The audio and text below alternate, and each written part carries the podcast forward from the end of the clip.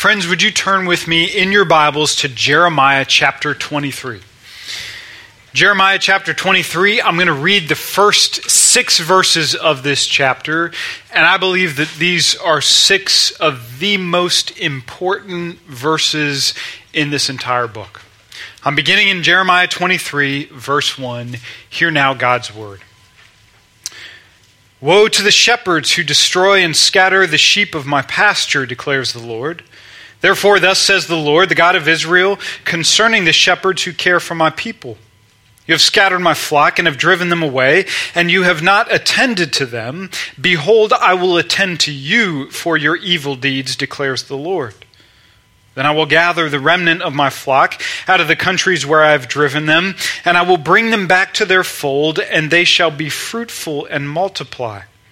I will set shepherds over them who will care for them, and they shall fear no more, nor be dismayed, neither shall any be missing, declares the Lord. Behold, the days are coming, declares the Lord, when I will raise up for David a righteous branch, and he shall reign as king and deal wisely, and shall execute justice and righteousness in the land. In his days, Judah will be saved, and Israel will dwell securely, and this is the name by which he shall be called The Lord is our righteousness. Let's pray together.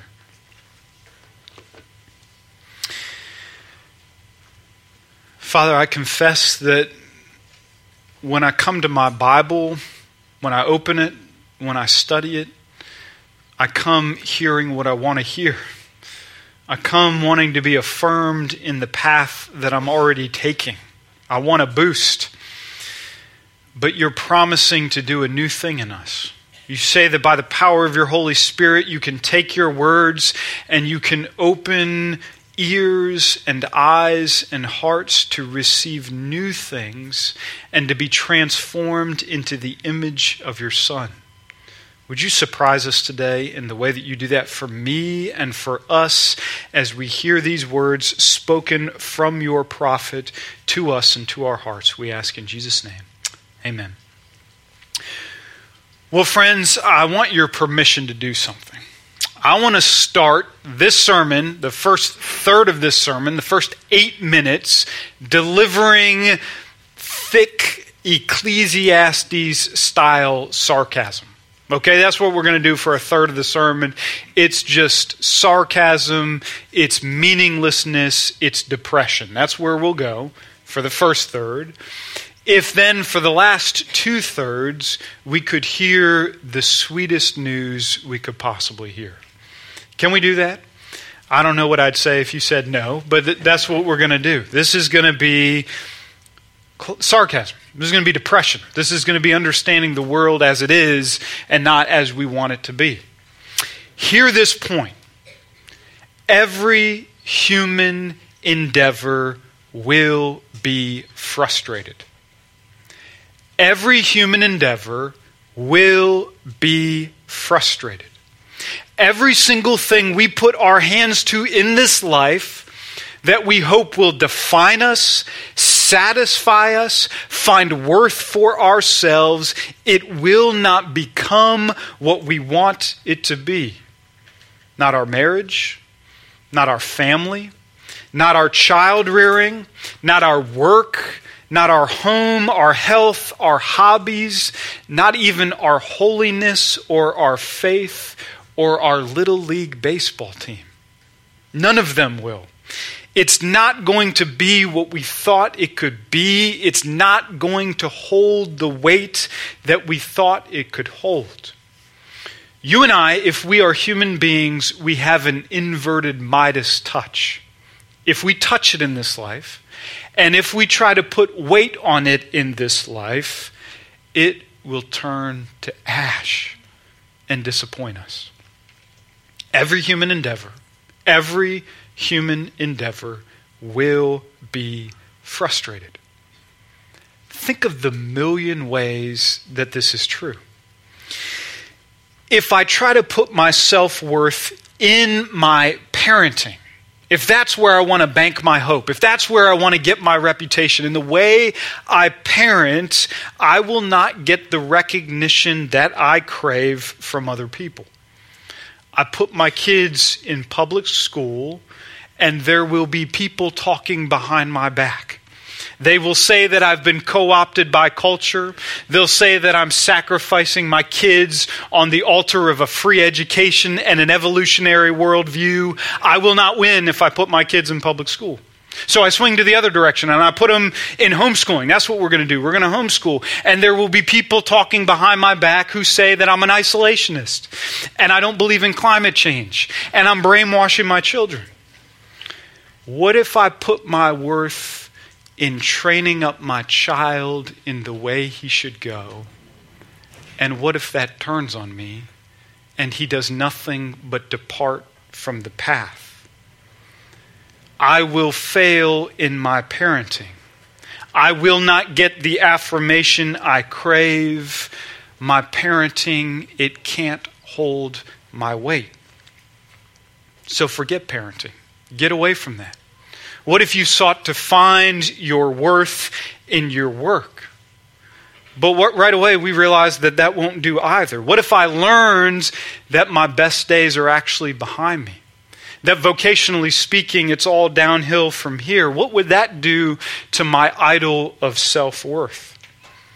I may fail to produce in my work. I may fail to produce. I may have thought up my last great idea I may have landed my last important client. I may have made my last great contribution to my company. If that day is not today, that day will be tomorrow. I will fail to produce what I want to produce. But what if I do? What if I do produce? I will not be recognized for it. There will be moments, there will be times, there will be seasons where the credit it goes to somebody else and I'll be overlooked yet again for a promotion. What if I do it? What if I'm recognized for it?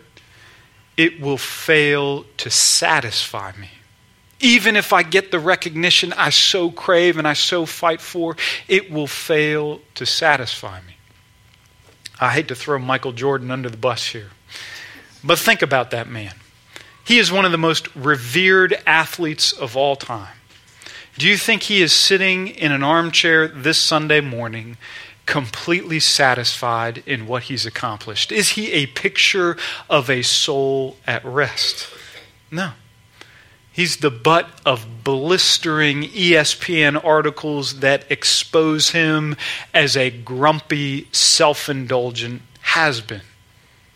My work no matter how good it is, no matter how impressive it is, no matter how many people know about it, it will fail me. It is going to fail me. If I put my worth in my image, my body is going to betray me. If I put it in my mind, I'm going to meet somebody who is smarter than me. If I put it in my homemaking, I'm going to learn that my neighbor, she makes all of her own cleaning supplies and her house is spotless. She does it better than me. If I put it in my marriage, my spouse is going to fail me. If you're a Christian and you see the lay of the land, your temptation is to retreat into the church and carry those idols of neediness and a desire to be worthy and recognized with you into the church, and you will replay exactly what you did in the world. If I build my reputation on being holy, being virtuous, being respected, sooner or later, I'm going to be found out to be a fraud. If I find my worth in my spiritual gifts and what I can do for the Lord, pretty soon I'm going to be surrounded by people who make my gifts look pretty unremarkable. If I become a martyr in this church, I lay down my life and I serve the mission of this church unlike anybody else in this room, I will not be recognized for what I do. I will not be appreciated for what I deserve.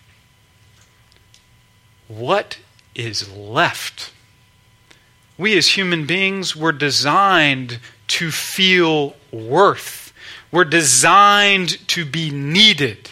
We are designed to be loved and respected and cherished. It's like I've been given this itch as a human being that I now cannot possibly scratch. There's no alternative for me to go to scrap, scratch the itch that God has given me. The biblical answer is not passivity.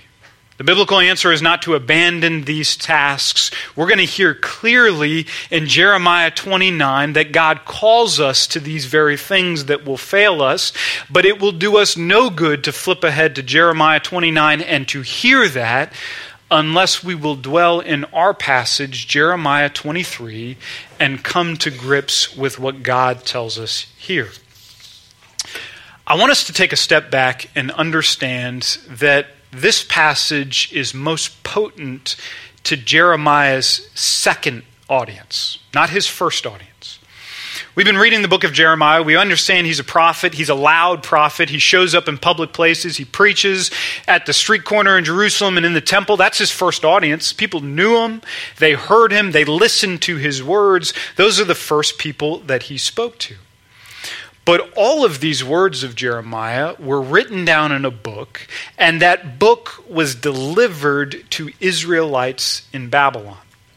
After Jeremiah, he preaches Nebuchadnezzar, the king of Babylon. He's going to come and crush the kingdom of Judah. He's going to destroy Jerusalem. He's going to tear down the temple. He's going to exile the people who are there and bring them into a foreign land in Babylon. And while they sit as aliens and strangers in a foreign land, these words that Jeremiah spoke are going to be written, compiled, and delivered to them as a book. And they're going to open these words and read them in their captivity. Talk about frustrated human endeavors.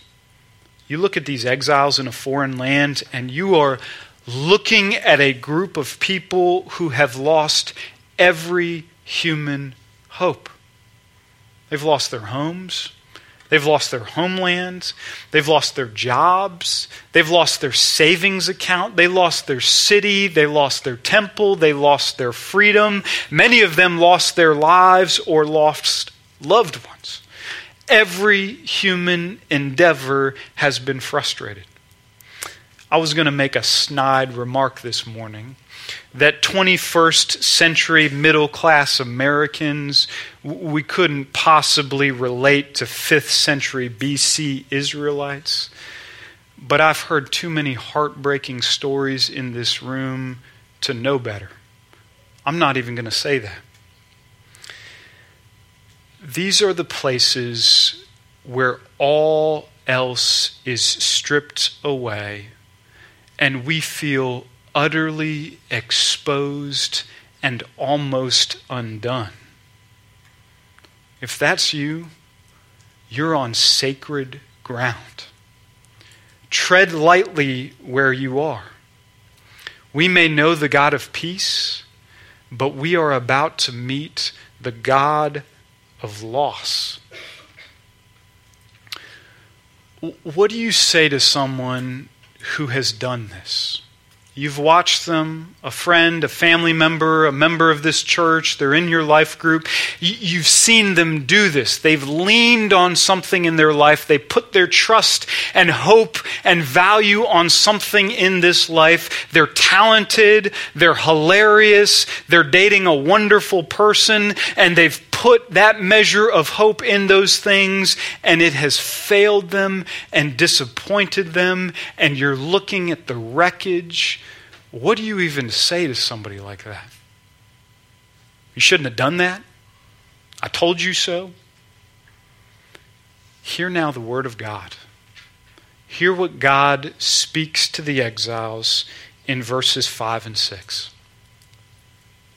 Behold, the days are coming, declares the Lord, when I will raise up for David a righteous branch, and he shall reign as a king and deal wisely, and he shall execute justice and righteousness in the land.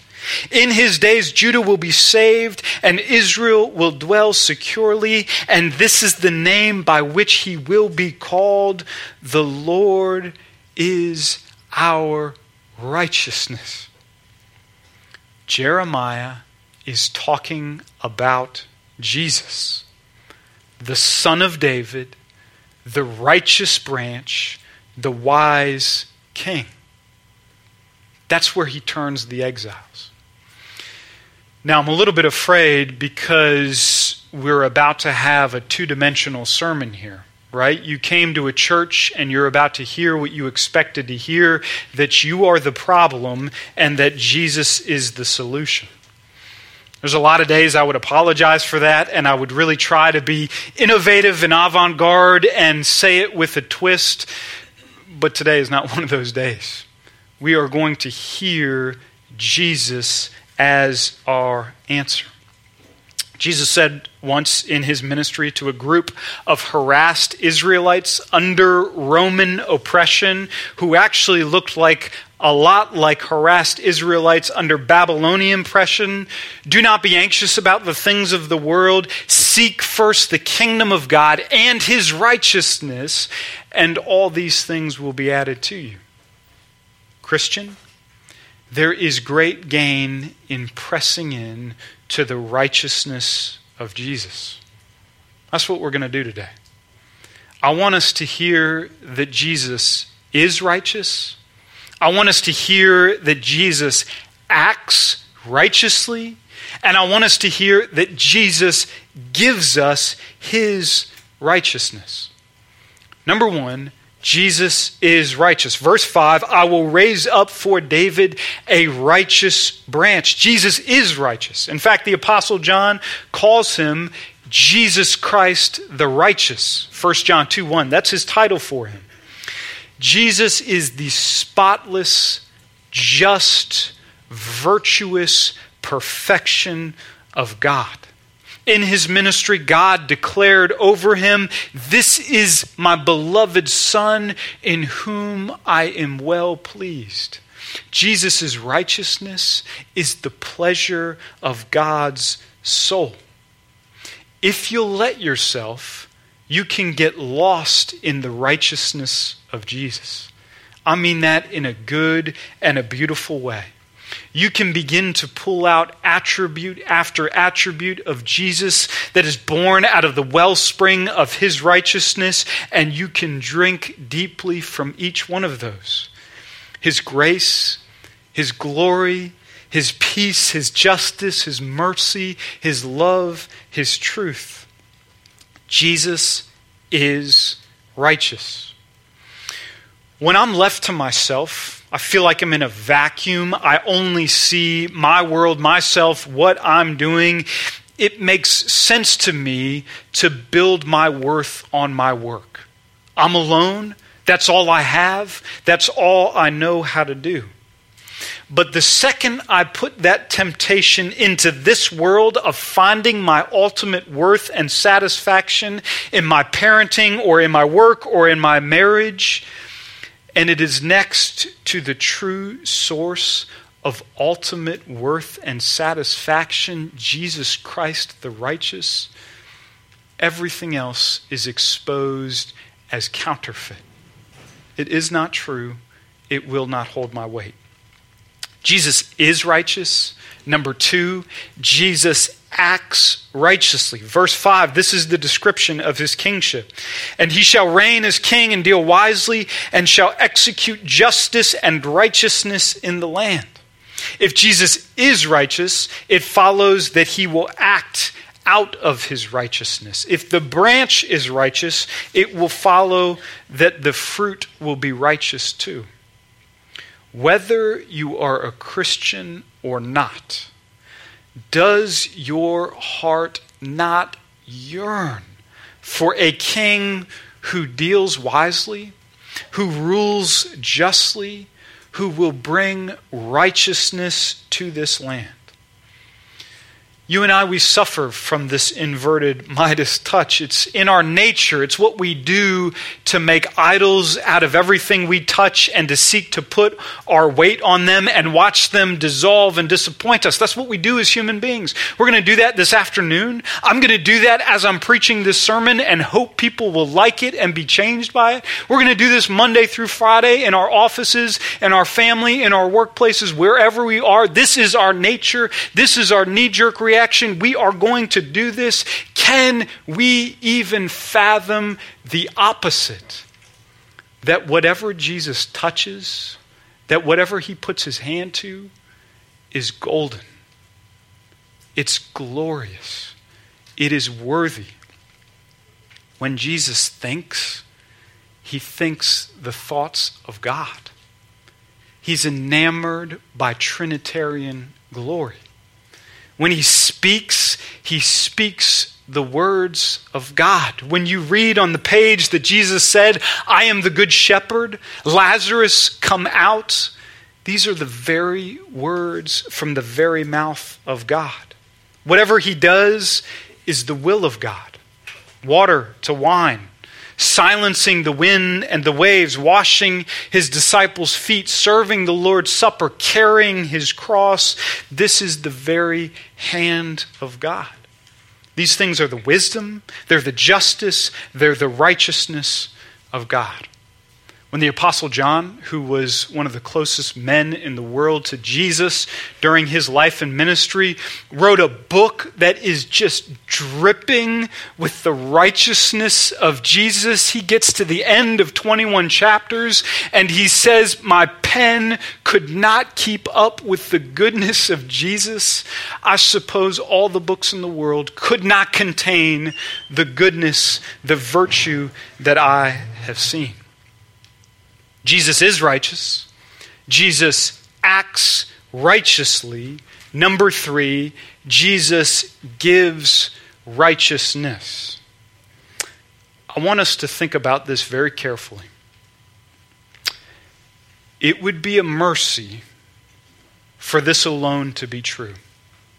That even in our idolatry, even putting our worth and reputation in other things, we were, by some glimmer of hope, able to see Jesus and his righteousness from afar.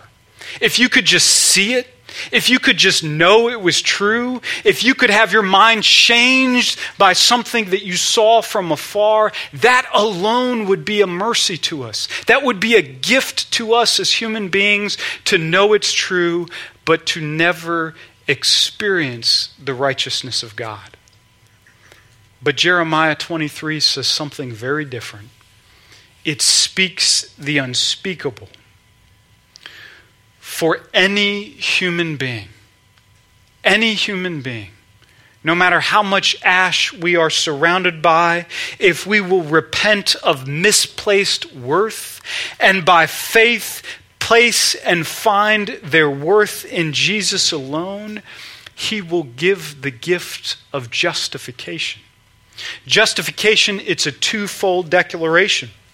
We are forgiven of our unrighteousness. We are forgiven of all the moments we have gone astray and placed our worth in something else that is cleaned from us, that is placed on the cross, and we are forgiven, but we are not left in a neutral state. We are not amoral, because God then gives us His righteousness. He declares it over us. Verse 6. This is the name. This is the name that Jesus wants to go by. You know him as Jesus. You know him as Messiah. Learn the name of Jeremiah 23 6. The Lord is our righteousness. 600 years later, the Apostle Paul agrees in 2 Corinthians 5 1 For our sake, God made him who knew no sin to be sin, so that in him we might become what? The righteousness of God. In Christ, I am not my marriage, and my spouse is not my Messiah. In my workplace, I am not the sum of what I can produce. I'm not my body. I'm not my hobbies. I'm not my children's obedience. I'm not the cleanliness of my house. I'm not even the good things that I can do for this church. I'm not the strength of my holiness. I'm not the sexiness of my spiritual gifts. When I am stripped of all of those things, when I have been let down by all of those things, when they have betrayed me or I have failed in them, I am an exile in a foreign land, and this is the banner over me. The Lord is our righteousness. Let's pray together.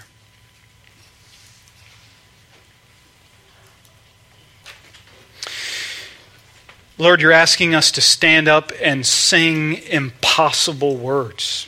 We're going to say the line in front of other people and in front of you My hope is built on nothing less than Jesus' blood and righteousness. And you and I know that that's going to be a battle for the rest of our lives. We're going to fight you on that. We're going to build on soft and sandy ground. We're going to resist you at every turn. However, we need to sing that today, whether that's a promise or a declaration, whether that is the deepest confession of sin we can say, let us sing truly and sincerely that this is the desire of our hearts. I am done building on other ground. Let me build on Jesus' blood and his righteousness for your glory forever and ever and ever. Do it, we pray, in Jesus' name. Amen.